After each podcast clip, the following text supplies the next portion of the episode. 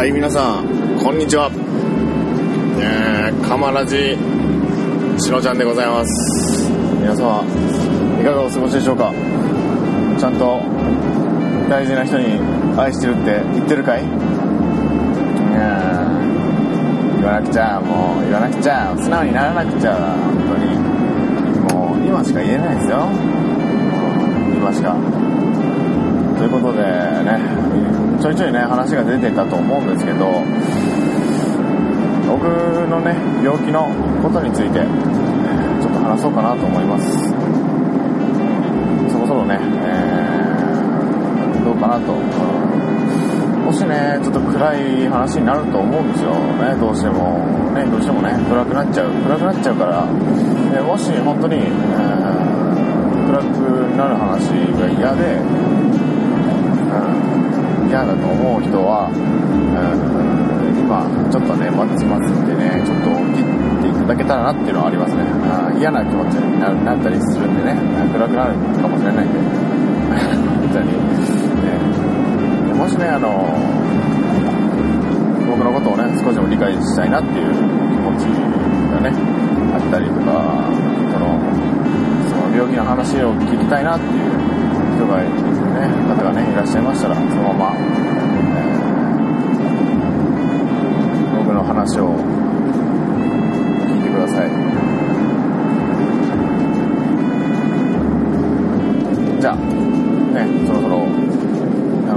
切る人切ったと思うんでどこから喋りますかね。じゃあ最初の、自分が、付き合っていかなければならない病気でいきましょうか。治らない病気、というところで言うと、まず簡単と説明したいと思います。私がね、患っている病気というものは、緑内障というね、緑内って緑のうちの症ですね、緑内障、という目がねどんどん見えなくなって失明していく、病気ですね。まだね私はその初期段階ぐらいですので、それでねちょっと経過を見ている段階にはなっているんですよね。緑内障とね、診断されたのが3年前ぐらいにちょっとね眼圧っていうね目のそのね張り具合じゃないですか、そのボールでいうとエア圧というかね空気圧がね、高い状態がねあったんですよね。ちょっといろんな他のねそのコンタクトとかね僕してたりとかねメガネしてるんですけど、その、視力検査とかでね、毎回眼圧をね簡易的な機械でね測るわけなんですけど、それちょっと高いということで、ちょっと高いねと言われて、で先生がねちょっと専用の眼圧を精密に測る機械で見てもらったんですけど、その時で確か20ぐらいあったんですよね、両目で19か18か20ぐらいだったんですよ、その辺だったんですけど、あってでなんかちょっとあれだねっていうふうに言われて、ちょっと高めだねっていうふうに言われたんですけど、ちょっと高いからねちょっと気になるところがあるからっていうことで、また後日ねちょっと予約を取ってですね、視野の検査っていうのがあるんですね。その球体のね白いボールみたいなところのね半円みたいなところにね顔突っ込んで、で光がね照らされて、その光の当たるところで当たったと思ったらポチポチってねボタンをね、押していくんですよね。そのボタンを押して、それで判定するんですよ、見えてる見えてないっていうのを。それがありまして、その視野のねどこまで見えているのかっていう検査をしましてですね、あとは眼底写真とかね写真撮ったりとかいろんなことをねわーってしたわけですよ。あるからっていうことはめっちゃいなと思いながら、早く仕事してなと思ってたんですけど、仕事してなぁと思ってたんですけどね、検査結果が出まして、緑内障ですねと言われまして、緑内障って何ぞやと思いまして、なんでその先生って言ったら、視野が欠けていく病気ですねって悪い調子で言われたんで、いやいやいや、それは何ですか、何をどうしたらいいんですかって分からないじゃないですか。シェアかけていきますねってね、バッサラッと言われても、でまあ点眼の治療になりますねって言われて、でその現代からでは治す術はありませんって言われてね、その時点でも一瞬にしてね、心をね蝕まれたわけですよ、病気で。ああね、見えんがあるんかで、まあその普段はね楽観的に考えるんでね、考えていくんでね、少しずつねやっぱり目が見えなくなるとね、ちょっと不自由になるんじゃないかとか、いろいろね考えていくんですね、もういやすごいなんですかね、心を病んでしまって、病んでしまってね、ずっとなんか本当に暗い泥というかね、もがいてももがいても、なんか抜け出せないところに入ってしまったんだなという、一生付き合っていかないといけない病気っていうのは初めてだったんで、それでね、なんかちょっとうわーって思ってたらね、緑内障のね手術を何回か受けたっていう方とね知り合う機会がねありまして、その方がね、その松江の方に有名な病院があるということで、その病院に行きましてですね、何をどうしていつ見えなくなるのかっていうのもね分からなかったんで、僕はやっぱり仕事にもね影響も出てくるわけなんですよ、出てくるんで。内障の、その有名なねところで見てもらいまして、でそこで言われたのが、あと何年したら見えなくなるっていうね、傾向を見ましょうということでね、でその町のお医者さん、眼科さんには、2ヶ月に1回程度眼圧をね、目の張り具合をね見に行っていただいて、であと視野の検査は、視野のね見える検査は、半年に1回見ましょう、それで経過を見て、あと何年後に失明しますよという、検査結果を出しましょうというね、すごく長いスパンでね、というふうに言われまして、うわーマジかと、じゃあもう見えなくなるんだってね、ちょっとねお酒飲んだりしてね、気を紛らわせたりしてね、あるいは仕事はねちゃんとしてたんですけど、だってね誰にも分かってもらえないっていうのはあったんで、自分だけだっていうのはねあったんですよ。なんで俺なんだと、なんで俺だけなんだと、なんでよ、今から仕事も頑張ろうと思ってるのになんでよで、そこで諦めてたんですよね、ずっと。そこからもうずっと気が病んでるわけですから、もう何もかもですよね、何もかも嫌になりますね。でもやっぱり仕事はね、本当にプライド持ってねしてたんで、仕事はねしっかりやってて、もうねやっぱり気が気じゃないですよね、ずっとと思ったらね、この間話した何ですか、女の子が現れてですね、スタンドのフーってやってたわけですよ。フーってやってて、でその、夏の、ね、花火とともに散った恋の翌日ですか、寝れてないんですよね、寝不足で。でうわー、でもうわーじゃあ、夏の終わりじゃない、ごめんなさいね、間違えた。ね、そのことを初めて会った時が、だから初めて。なんですか、その地元の方でね、鳥取県の方で会った時、翌朝ねもう寝れてないですよ、寝る間も惜しみがあったんですよ、そのことを。僕はそれでいいと、次の日仕事だけどもうそれでいいと言いまして、せっかく本当に会いに来てくれているんだから、会わなくちゃっていうのはねなりましてね、寝不足だったんですけどね、会って可愛かったわっていうのがあって、また会いたいなっていうのを思いながら、仕事してたんですよね。でそのちょうどね荷物を下ろして、それでなんですか、荷物を下ろした後に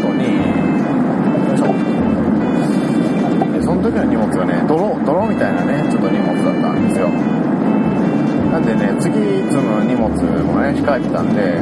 次々に荷物ね、ちょっと綺麗な、ね、荷物だったんで、その泥をね除去せないかんのですよ。その除去するのに、3トンぐらいついてたんですよ、箱の中に。それをね手作業するのはちょっとあんまりだということで、重機を使ってしようとなりまして、でその時ちょっと時間もねちょっと押してて、僕ねヘルメットをねつけてなかったんですよ。ヘルメットつけてなくて、そのままね、はしごを登ってね、荷台の上の方にねちょっとしたね、立てるスペースみたいなのがあるんですよ。そこに立って中がね見えないで、その重機乗ってる人のキャビンからは、上から指示を出してたんですよ、立って。でちょっと日光もあってたから、逆なんかね、いろんなね日光天気雨みたいな感じでちょっと見づらかったんですね、反射しちゃって指示が。なんでこっちっていうね、自分の方側にやった後ね、間違えてしまって、そのオペが運転するねオペ間違えてしまって、それでねその交番箱の中にねガーンと当たってしまったんですよ。コトンって当たるぐらいだったら大丈夫だったんですけど、その時にねちょうどその時に重機が故障しまして、それでそのブレーキみたいなのがあるんですね、その重機のね、その手を離したらキュッて止まるようになってるんですけど、手を離したらもうそのままの勢いでゴーンと来て、でだって思ったらもう体がね横になってたんですよ。で落ちるわと思ったんですよ。で血の気が引いたっていうかね、緊張するとね寒くなってするじゃないですか、ピュって。あれがね全身に来て、本当に血が固まったみたいな、凍ったみたいな風になりましたね。もうやばい死ぬとね思ったんですけど、ゆっくりね時間が流れててね、その時ってやっぱりゆっくり流れてて、でもう諦めようと思ったんですけど、いやまだおっぱい揉んでねえぞおいって、あの子のおっぱい揉んでねえぞと思いましてあの子のおっぱい揉むまでやと思いましたね。それでとっさに空中なんでね身動き取れないんですよ。身動き取れないんですけど、とっさにはしごにね、もう手とかもどうでもいいからと思って、とりあえずこの落ちていくスピードを殺さないとっていうのはあったんで、とっさにねはしごをガーってね手でなんていうんですか、少しでもね殺すために指をかけたんですけどね、まあやっぱり、ね、その落ちる勢いに勝てなかったんで、指が弾かれて、そのはしごにそのまま、だから 3.6 メーターですね、足元が 3.6 メーターのところから落ちまして、でその落ちるか落ちないかの手前でね意識がなくなるんですよね、とって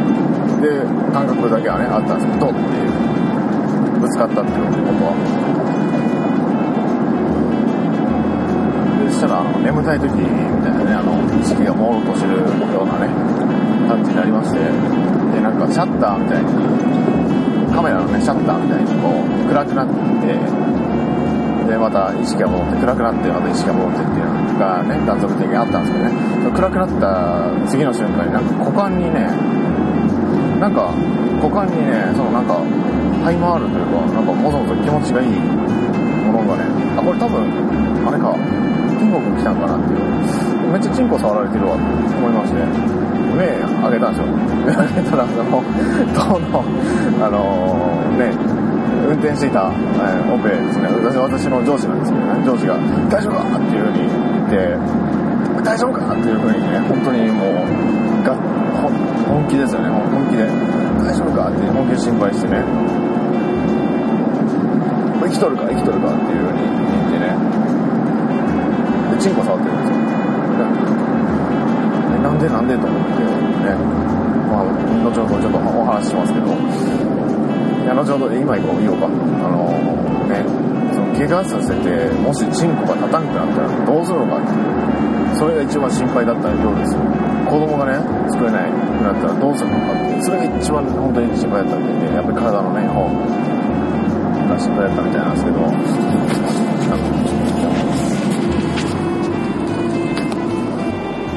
の後にですね、ちょっすいませんね、今ちょっと切れてしまって。どこまで喋ったっけ、OK 出てまいりました。じゃあね、ちょっと続きというかね、話ちょっと一旦切れてしまったんでね、そうですね。それでまあチンコ触られながらね、の話でしたよね、確か。で、チンコを触られながら単価ですよね、単価でに乗せられて、でその時救急隊員さんが2人ねで来ててくれたんですよ。運転手の人と看護師とかな、救急隊員の女の人ね、女の子かな、年が変わらないぐらいかなっていうのでね、来てたんですけど、来てからですね、なんかやっぱりその断続的にね視界が切れるわけですよ。なんでここはふわふわするしね、あれもしかして死んだと思いまして、でメガネもね、その落ちた拍子にぶっ飛んでるわけなんですよ、ポーンって、メガネもねぶっ飛んでるわけですよなんでねその救急隊員の女の子がすっごい可愛く見えて、でおっぱいがでかいと思って、でおっぱいもませろーってなってたんですね、救急車の中で搬送されながら、おっぱいもませろーってなってるんですけどね、そのおっさん拍子にね、左の肘を骨折して右腕は打撲で動かんしみたいなんで、おっぱいもみたい、うわーってなって、おっぱいってなってまた意識がガタッと落ちてそれで病院に着いて、でそれでねについてね、もう顔とかもぐっちゃぐちゃなんですよ。下がね、地面が下がね、土だったんでね、硬かったんで、土だったんでまだね衝撃が逃げてきたんですけど、後頭部を強打して、左腕骨折して、で脳もねだいぶぶつけててね、それでなんですか、家族とかもね駆けつけて、うちの兄貴なんかもね駆けつけて、すごい泣きそうな顔してるんですよね。こいつ死ぬんじゃねえかっていう顔してるんですよ。そんな顔せんとってくれよっていうふうに思うんですけどね、本当はそんな顔せんとってくれよ、元気だよって言いたいんですけどねまともに動けないんですよね左の肘が動かないし、右の腕もね動かないんで、こいつ死ぬんじゃねえかってね、見るわけですよ。すっごい情けない顔するんですよ、うちの親父とかもね、そんな顔せんとってくれよ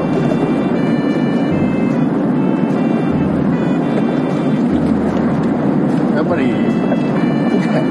憧れとかあるわけですから、かっこいい男って言えばね、やっぱり自分の中でやっぱり、ね、親父なんで、ね、パパ上なんでね、パパ上かうちの上司かなっていう感じなんで、かっこいい、こんな男になりてえなっていう、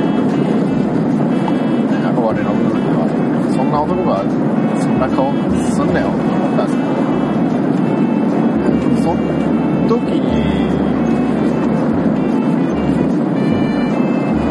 自分生きてんだなと思いましたね。今生きてんだ、こうしてそのね情けない顔自分もしてたと思うんですけどね、そんな顔すんなよって思ったわけです。その時に自分って今生きてんだと思いまして、本当に素直にありがとうって思いましたね。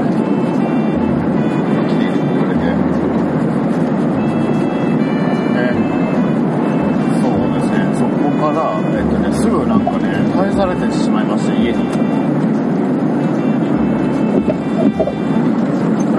お家の方にね、病院からすぐなんか担当の医者がいない中で、なんかちょっと帰ってくれって言われて、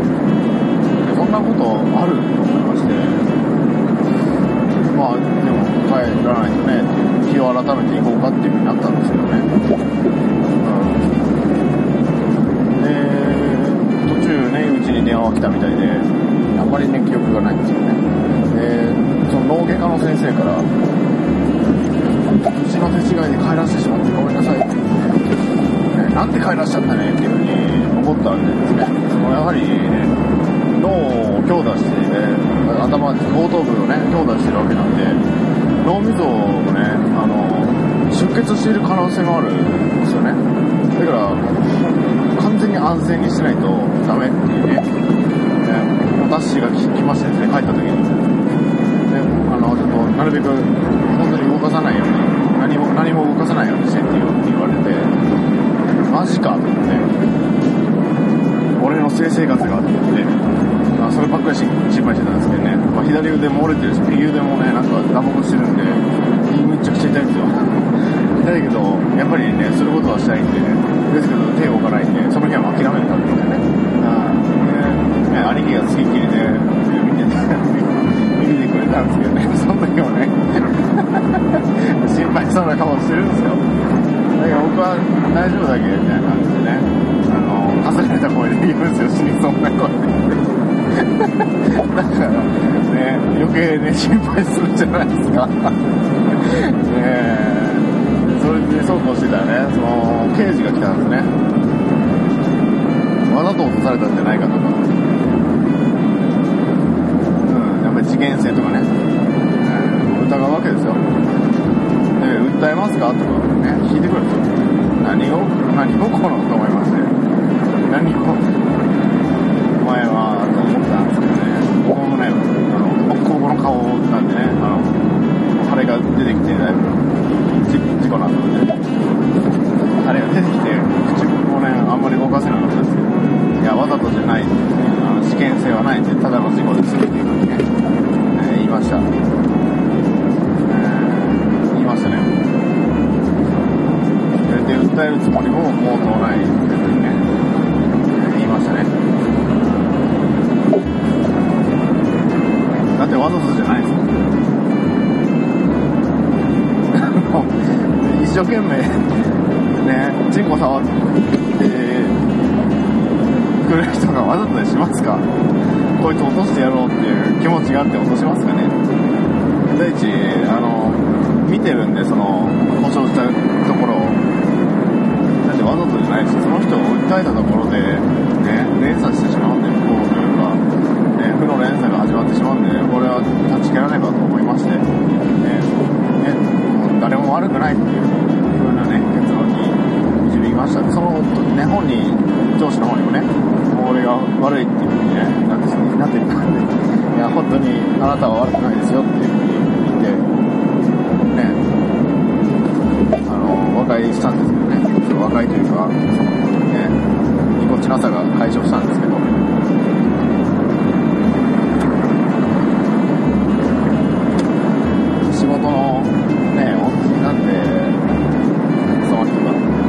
いなかった自分は仕事できてなかったんですよ。右も左もねトラックのその字も作業のその字もわからないね例のね私はねここまで育ってくれたのはあなたですって言ったんで、そんな人を何が訴えられますかって、まして家族がいるんですよ。その人家族がいてね、かわいい、ね、子供たち、ね、よくしてるんですけど、よくは、ね、遊んだりしてるんでね、家に来た時とかそれのね未来を思ったら何がそんな一言で自分の、ね、感情で一つでね人の人生潰せるんだと思いまして、そういうもうなんかねそういうことはなしにしようっていうふうに思いましたね。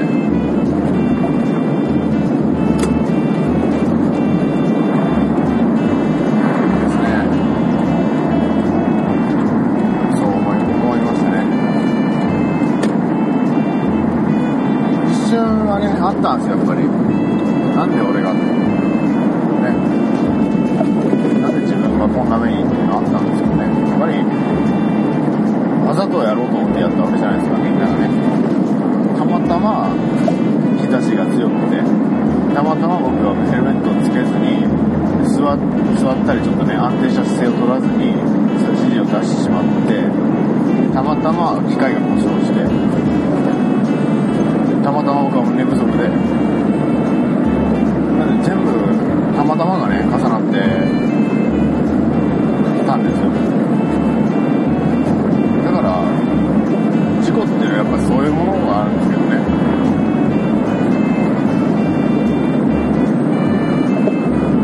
分かってたんですよ、きっと後遺症が出るんだろうなっていうのは分かってたんですよ。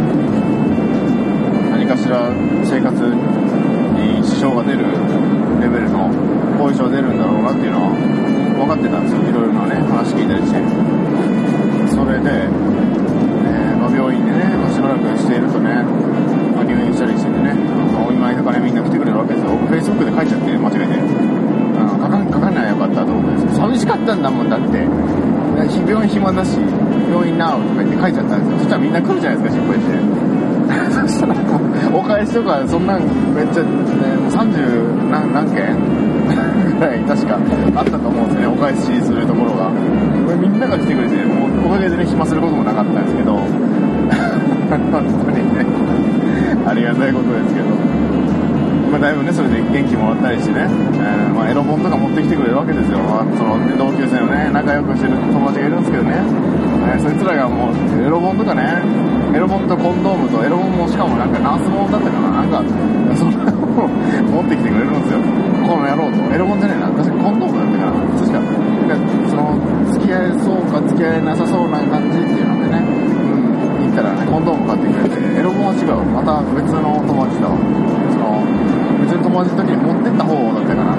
なんかだったんですけど、まあそんなね結構感じの友達なんですよみんななんかね、ある時はねローターとかだったりね、ピンクローターとかね、そういうものをね持って行ってくれるような感じのね、友達なんですよ。気がねえというかね、ありがとうね。まあ、お菓子とかね、わっさーって買って持ってきてくれて、食えやみたいな感じでね、持ってきてくれて、ね、まあ、いろんなね会社関係の人たちもどこから聞きつけたんか知らないんですけどね、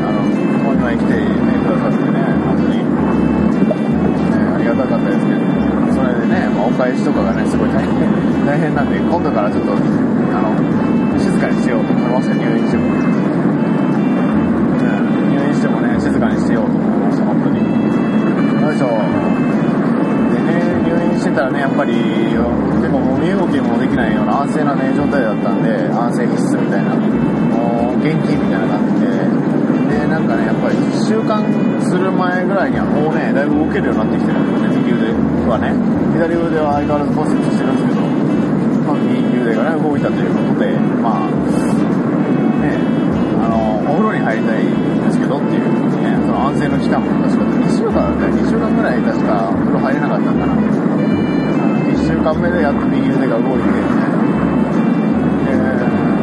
なんか変な感じだったんですね。言葉もなんかふわふわして入れづらいんですけど、で、ね、そのお風呂に入ろうとなって、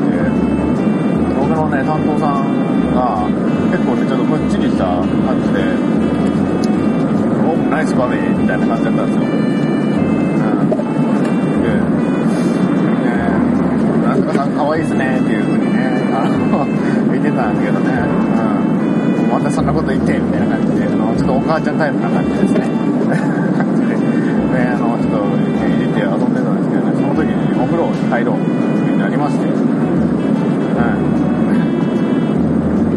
お風呂に入ってね、でその担当の女の人とね一緒に入るわけで、その着替えるとこまで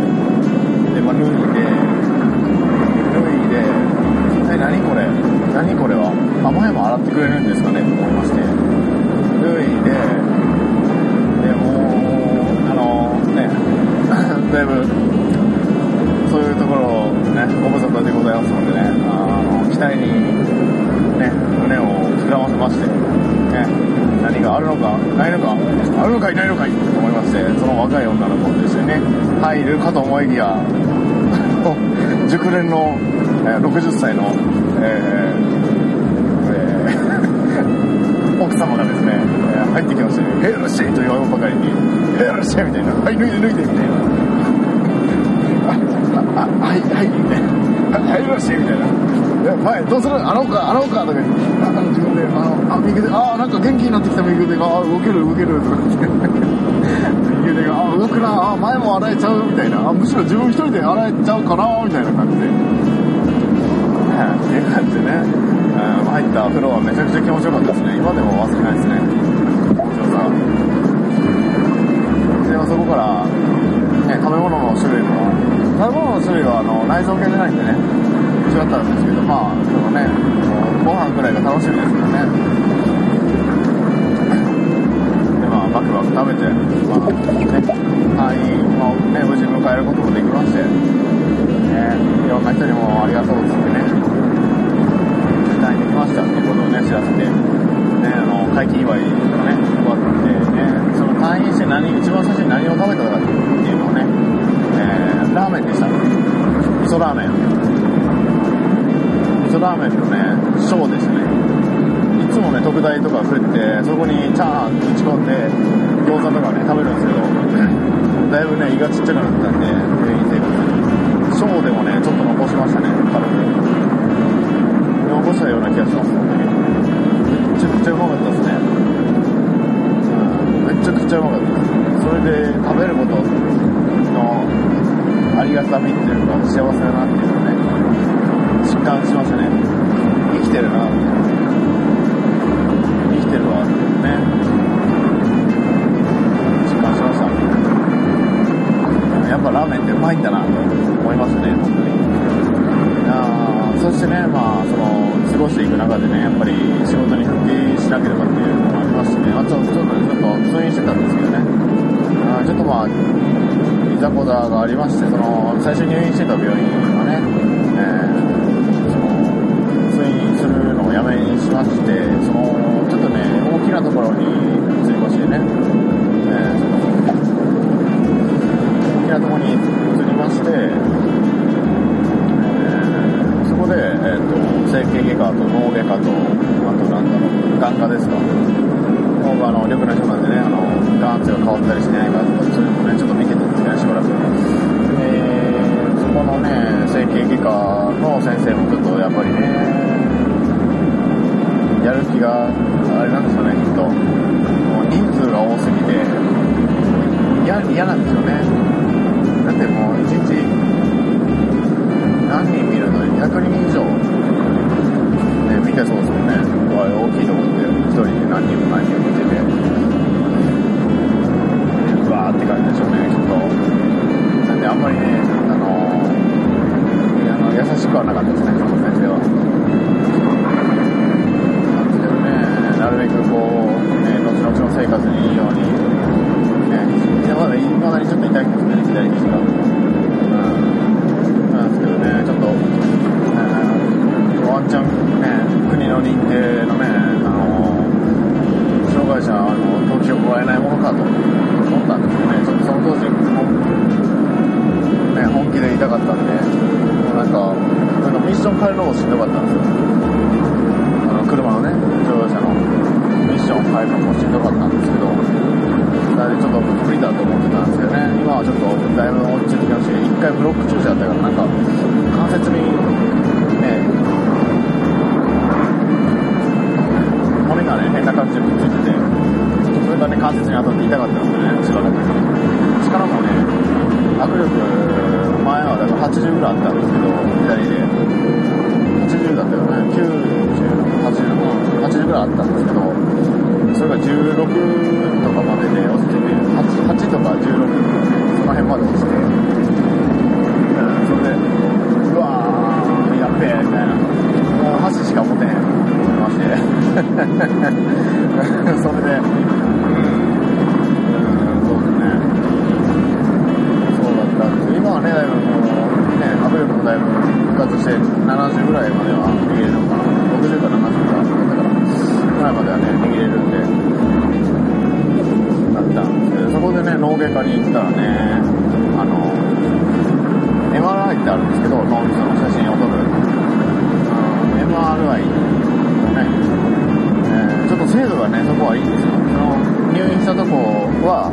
1.5 だかっていう数値なんですね、その MRI の、そのねいいところのやつは、3.0 っていうねかなり磁力が強くてね鮮明に細かいところで映るやつらしくて、で、まあ、その脳には異常がないっていうねふうに言われてたんですけれどもね、その入院したとこでは。で、その行った先の新しい病院では出血してますねっていうのに、それがね出血痕とかねいろいろ見つかって、後頭部2センチぐらい中ぐらいですね、真ん中ぐらいが出血してて、脳も腫れてるねっていう風に言われましてね、脳が腫れるっていう、ね、表現も面白かったんですよね。脳が腫れてるねっていう、なんかずっとね頭の中にね腐った牛乳がね入ってる感じだったんですよ、腐った牛乳があってそれで満たされてるような感じがあったんですけど、なんかボーっとするっていうか、なんか思考がまとまらないというかね、言葉もなんか変な感じで出るし、計算問題とかも全然できなかったんですよ。全然できなくて、で漢字もね変な新しく作ったような漢字になってしまって、存在しないような漢字を書いてて、それと思って書いてるんですけど、書いた後に気づくんですよ、これ違うわって。それでなんかちょっとおかしいなっていうのもあって見てもらってたら、その高視脳機能障害っていうね脳の障害があるんですけど、最近認定されたのかな国の、僕それになったんですね。結果から言うと高視脳機能障害っていうね、の中の、水耕機能障害とかねいろいろあるんですけど、ちょっと気になったら調べてみてください。考えがまとまらなかったりとかね、ちょっと出血してるところにでね、ちょっと脳の細胞が傷ついた時にね、ちょっとなんていうんですかね、だから障害者ですよね。だから国から認定を受けた障害者になったわけですよ、ね、で、その今までだったら普通に伝えれてたであろう言葉とかも、できないかったりとかね、その僕今漢字の読み間違いとかすごく多いんですよね、とか読めなかったりとかすごい昔はねすごくある程度までは読めたんですよ、ある程度までは読めたんですけど、それがわからないんですよ今。そういうこともあって、ね、自信なくしていったんですよね、障害者になってしまった、その時点でね障害者になってしまったという時点で差別する気持ちがね少しばかりあったんですね、少しばかりあったんですよ、障害者だからのね、そういうのあったんですよもうね、その時はもう友達に当たったりとかしてましたね。友達にね、こういう風にお前障害者だけってバカにしとんだろうって言ってしまったんですよね。ちょっとなんかいつもいじってくれるんですよね。それバカにされてるっていう風に感じてしまってるんですよね、自分が。それでね、障害者だからってバカにしてんだろって、俺のことをっていう風に言ったんですよ。言ったら、いやそんなん関係ないし、いやお前はお前だろ、俺はそんなお前が障害者になったけとか目の病気があるけっていうのは関係ないと思ってる。しかも興味ないしな、そんなこと、関係ないし興味ないわって、お前がそんな風につねとるんだったら俺はもう知らんけってこれに言われて、でもうお前はお前だろ、それ以外何者でもないっていう風に言われて言ってくれたんですよ。でそれでその時にハッて気づいて、自分の心の中にあったんだなっていうのがね、馬鹿にするっていうのは自分の心の中にあったんだなっていうのがあったんですよ、実際で。その時に本当にすぐ謝って「ごめん」って言って「今分かったわ」って言って「ごめん」って言って、俺は直したいし変わりたいし、である程度理解してほしいって言ったんですよ、僕はね、その病気のこととかをね理解してほしいっていうふうに言ったんですよね。それはいやそれは関係ないっていうふうに言ってくれてね、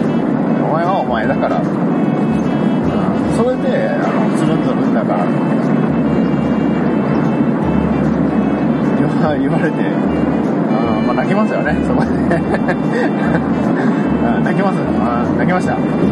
っちゃ泣きました。ごめんって言って、本当にごめんって言って、バカだったわ、間違ったわと、その時ぐらいからですかね、筋トレとかねしてね、筋トレするとちょっとねその前向きになる風にもなるし、またその違ってくるよと、前向きになれるし自信もつくよというふうにね言われて、軽い運動というか、筋トレというかそういうものをね始めたわけですよ。そこからでね、そこからバーって始めて、すごくね良くなっていってね、良くなっていってて、教習所にね転換とかのね、高次の機能障害の中にね転換っていうのもある、転換ってね意識が急にパッてなくなったりする病気があるんですけどね、そういう脳の病気があるんで、そういうのもちょっとあるかもしれないからっていうので、どうですか、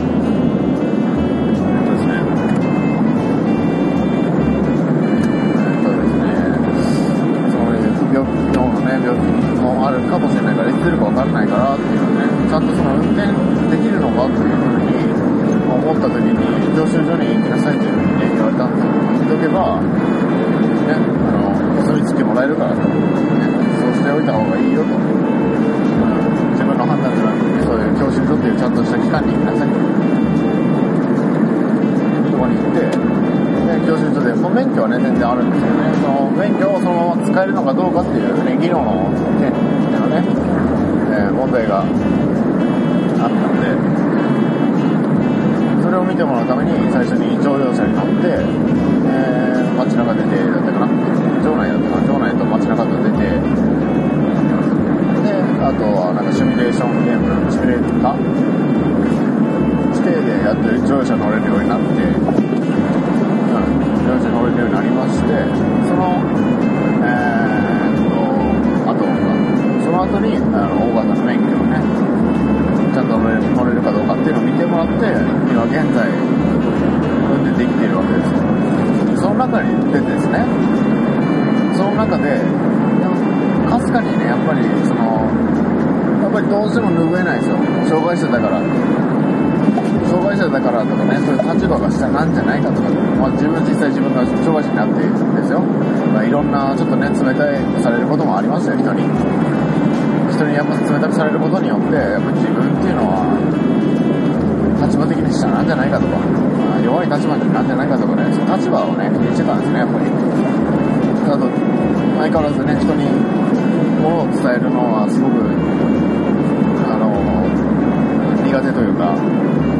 座りにくいところもあったんですね。高次の機能障害の、一つの、特徴としてね、あったんですね。ここまでね、言葉が出なかったんですよ。ちょっといろいろリハビリとかねして、やっと喋れるようになったんですけど、その中で僕ラジオとかね昔からしたかったりして、それである日ねポッドキャストっていうのを見つけて運転中に聞くようになったんですよね。その中で見つけたのが、だいたい大きな時間ですよね、それを聞いて、でそんな関係ないよっていう気持ちになったんですね。だいたいだけな時間のね、柴山健さんと岡谷さんの話を聞いてて、そんなもう立場とかそんなはもう関係ないよっていう風に、こんなはっきり言えるんだっていう風に思って、でそうだよなっていう風に思いましたね。肩書きとかそんなも関係ねえよなっていう、人は人だもんなっていう、そういうところでね、やっとその本当の意味でその泥沼に使ってたというか、もがいても人との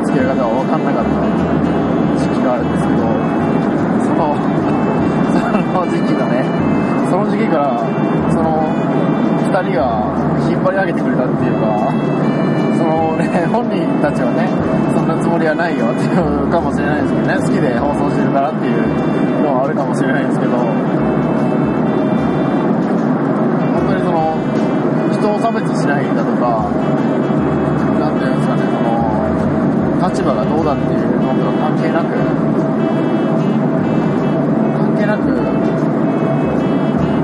自分は本当に自分でいいんだって思いましたね。そこから自分のことすごい大好きになりましたし、で同じように人のこともすごい好きになりましたね、心から。そういうところで僕はね、みんなに愛してるっていう風に伝えるようになったんですよ。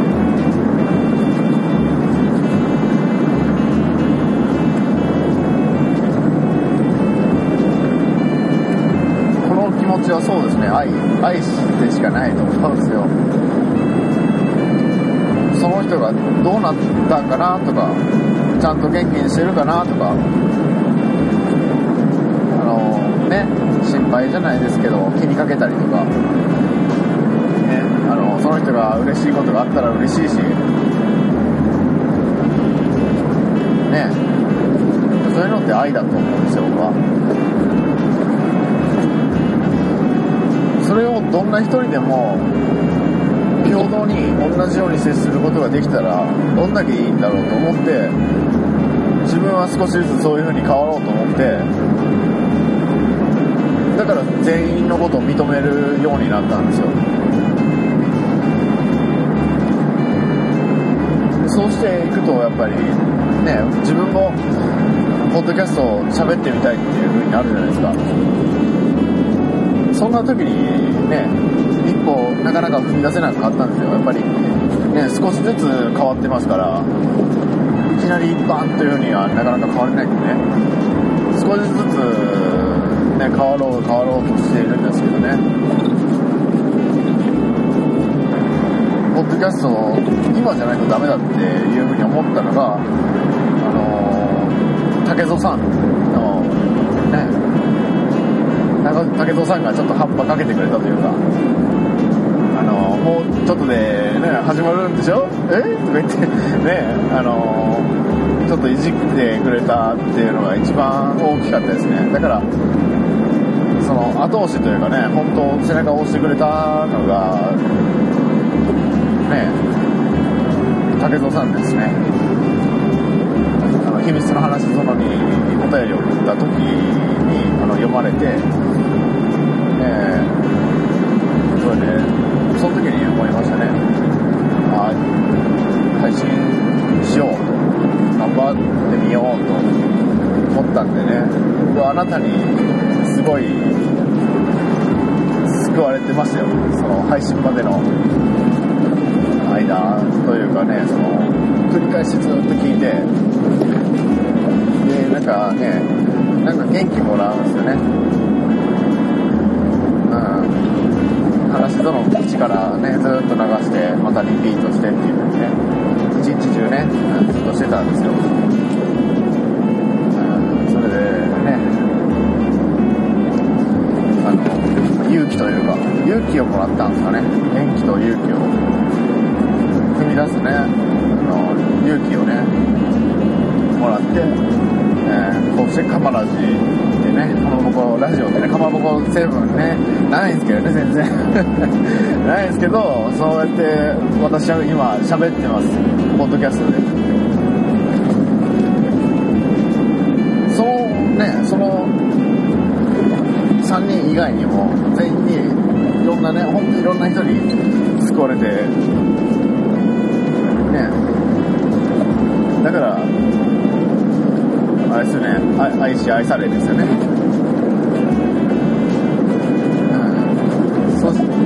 そして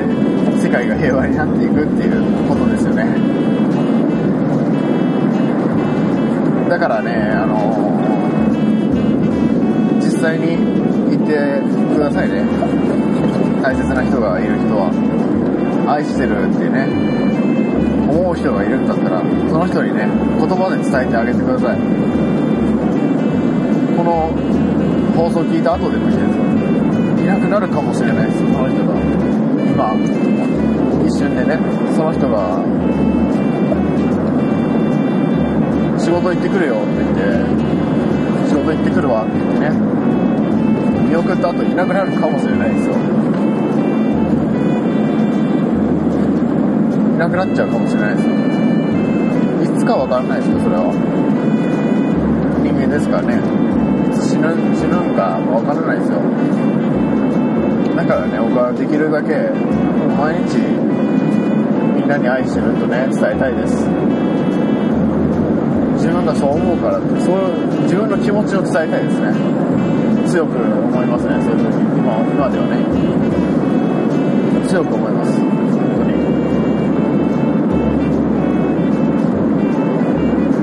に。っていうのがね、僕の病気なんですけどね。ある種これも病気かなと思いますね。笑えねえんですね。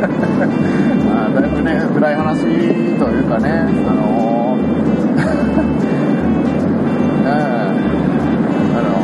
重たい話になってしまったんですけどね。僕、だからこういうのもあってね、楽しいことが好きなんですよね。どうせ生きてんだから、ね、楽しもうぜっていうのはね、ありますよ。自分に素直に生きようぜっていうのはね、ありますよ。で、あと伝えていこうぜっていうね。モットーに、日々頑張っております。最近、皆様、いかがお過ごしでしょうか。愛してるぜ。じゃあ今回のカマラジはこの辺で終わりたいと思いますけれども、ちょっとまだ聞いてない、普通に本当お願いだから、そんな気使わなくて、こういう人間がいるんだねぐらいで、聞いてね、どう思うかっていうのは僕は分からない。あなたたちのその思う、どう思うかっていう心まで読み取れないから、まあでもそれで言って、なんかね、感想でもね、書いていただけたらね、あ、こういう風に思ってくれてたんだなっていうのも分かりますんでね。やっぱり思ったことはね、相手に伝えましょう。思ったことを相手に伝えましょう。で、愛してる人には愛してると言いましょう。それ全員じゃなくてもいいんで、その一人でもね、本当に一人でも身近にいたりしたら、その人に最初はね、照れくさいかもしれないですけど、でも照れくさくて言わなくて後悔するよりは言ってしまった方がいい。だからもう今言いましょう。今ほら、今いるでしょ、ほら、近くにいるでしょ、ほらほら言っちゃえよ、ほら言っちゃえよ、愛してるって言っちゃえ。もしね、愛してるってね、言えたら、ね、報告してください。そしたら僕はあなたをさらに愛しましょうということですよ。いや、本当にね、伝えてくださいね。今しかないですよ。